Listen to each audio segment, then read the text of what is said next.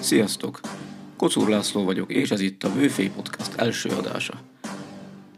Két hete pénteken jelentkeztünk a nulladik bevezető résszel, mindenkinek köszönöm, aki meghallgatta. Nyilván egy réteg podcast bevezető adása nem fogja beszakítani a Spotify-t, de majd egy következő.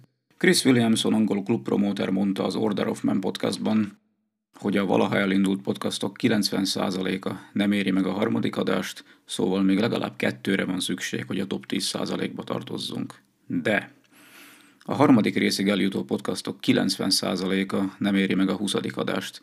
Az adatok a magyarnál nyilván jóval fejlettebb angol száz podcast kultúrára vonatkoznak, így ha a magyar hangzó viszonyrendszerben nem is ültethetők át egy egyben, a tendenciát mindenképpen jól jelzik. A nulladik bevezető adásban vendégeket ígértem, nagyon nem professzionális, hogy most nem tudom őket szállítani. Akik ismernek személyesen, ők tudják, hogy egy szomorú, visszafordíthatatlan esemény történt a családunkban, ami átírta a tudó lisztemet is. Akik pedig nem ismernek, azoknak most elárulom, hogy egy szomorú, visszafordíthatatlan esemény érte a családunkat, ami átírta a tudó lisztemet is. Így most ebben a mai első adásban a 2021-es évad értékelésére szorítkozunk, vendégeinkkel pedig a következő adások valamelyikében beszélgetünk.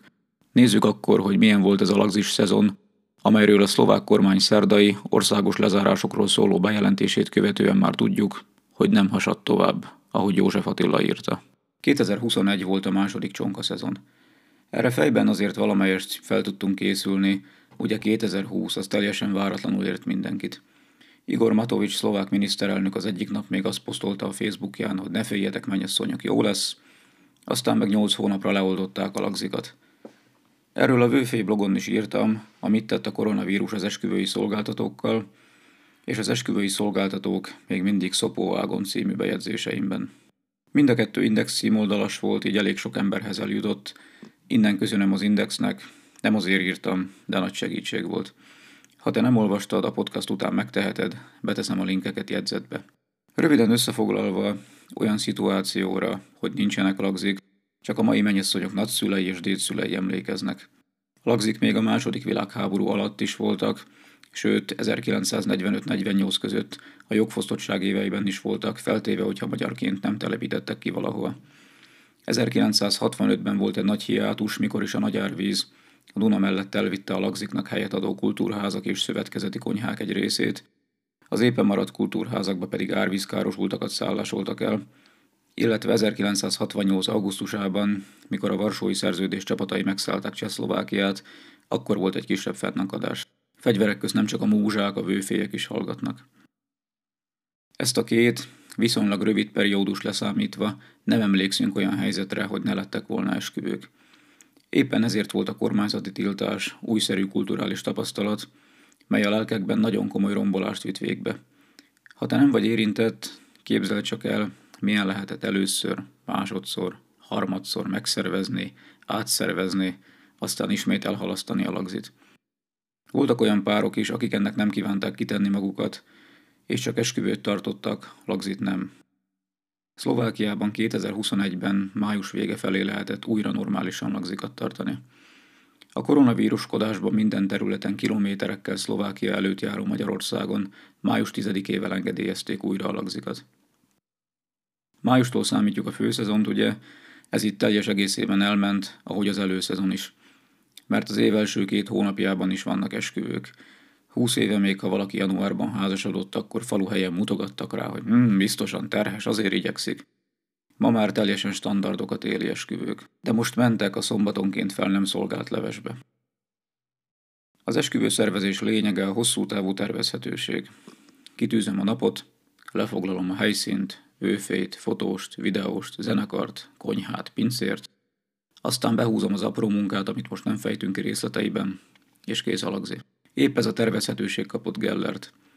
Az emberek tanástalanok, frusztráltak lettek, jobb hiány kapkodni kezdtek, vagy belemerevettek a tanult tehetetlenségbe. Mert az egész bagást ugye nem lehet egy az egyben átmozgatni, a kieső szolgáltatókat pedig pótolni kell, feltéve ha lehet.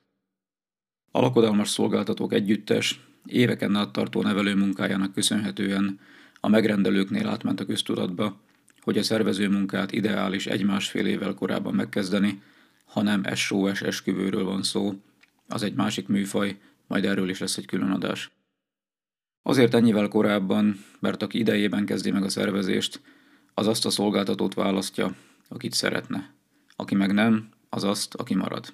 A kettő nem ugyanaz. Az idei szezont a lesz-nem lesz, lehet-nem lehet káosza hatotta át. Voltak párok, akik kitűztek egy időpontot, és azt mondták lesz, ami lesz, ez az ő időpontjuk, és kész. Volt, akinek bejött, volt, akinek nem.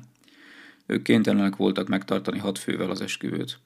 Voltak, akik tavaszra tervezték, de rezerváltak egy nyári és egy 2022-es időpontot is.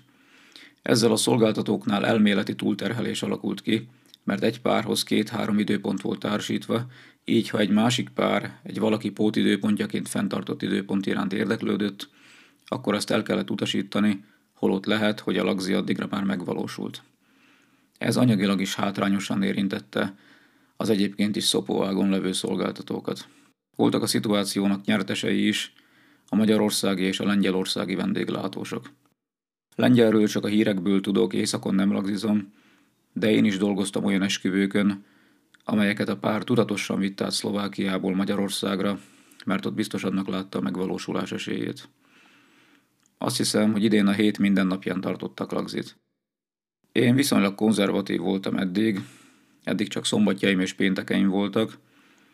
Hétközben általában kisebb lagzikat tartanak, főleg a fővárosi régióban, ahol legfeljebb csak fotóst hívnak, még zenés se biztos, vőfét pedig igazán nem. Ezek általában egy vacsorában merülnek ki. Most viszont én is realizáltam egy standard méretű csütörtöki lagzit. Amikor már egyszer, vagy kétszer, vagy többször halasztasz, akkor nem akadsz fenn azon, hogy csütörtök. Inkább csütörtökre teszed, mint hogy csütörtököt mondj. Fú, hát ez, ez gyönge volt. Szintén jellemző volt az a tendencia, hogy a párok nem tudván, hogy mi lesz ősszel, két-két és fél hónapba próbáltak meg egy szezonnyi lagzit bezsúfolni. Ezt természetesen a szolgáltatók látják így, a párok közül mindenki csak a sajátját szerette volna biztosan megszervezni. Ez főleg a fotósoknál és a videósoknál nyalt vissza, ahol a helyszíni tevékenység mellett ugyebár utómunka is van, ami feltorlódott, ezzel növelve a leadási határidőket. A korábbi évekre jellemző volt, hogy a májustól szeptemberig tartó időszakot nevezzük hagyományosan főszezonnak, de utána még októberben is végig voltak lagzik, de még novemberben és decemberben is volt néhány. Az emberek azt látták, hogy 2020-ban októberben zárták le a szezont, így idén is már csak a legbátrabbak terveztek októberre, novemberben meg nem, vagy nem nagyon. Szóval van ez a zavaros politikai helyzet. Ha azt mondanám, hogy ez rányomja a bélyegét életünk minden területére, az enyhe megfogalmazás volna. Ami történik, az determinálja életünk minden más területét. A mindent átlengő bizonytalanság miatt összességében ez a szezon ez nem volt egy matyóhímzés. Természetesen minden esküvőnek, amit sikerült behúzni, örülünk. És örülünk még néhány dolognak. Örülök, hogy a 70-es éveiket taposó zenész kollégáinknak még mindig jól szolgál az egészsége. Örülök, hogy dolgozhattam olyan településeken, amelyeket a lagzis szférán kívüli életemben is szeretek. Örülök, hogy idén többször is dolgozhattam Dorna Pistával, akivel tíz évig elkerültük egymást. Örülök, hogy sok régi kollégával találkozhattam, akivel már félszavakból is megértjük egymást. Ahogy telik az idő, egyre több a régi kolléga. Persze idén is voltak veszteségeink, de most csak az örömteli dolgokról beszélek. Örülök, hogy Szensze Zsolti megengedte, hogy használjam a Sennheiser mikrofonját, amit mások a kezükbe se foghatnak. Nekem is ilyen van egyébként, de ne veszünk most el a technikai részletekben. Örülök, hogy új helyszíneket fedezhettem fel. A Hiltó borbirtokon és az Aranytál étteremben korábban még nem jártam. Mindenhol pontos konyha és segítőkész professzionális személyzet fogadott. Örülök, hogy Ázsiától Itáliáig sikerült más kultúrák peremvidékén mozognom, ez a magyar lagziknál mindig egy fokkal nagyobb kihívást jelent.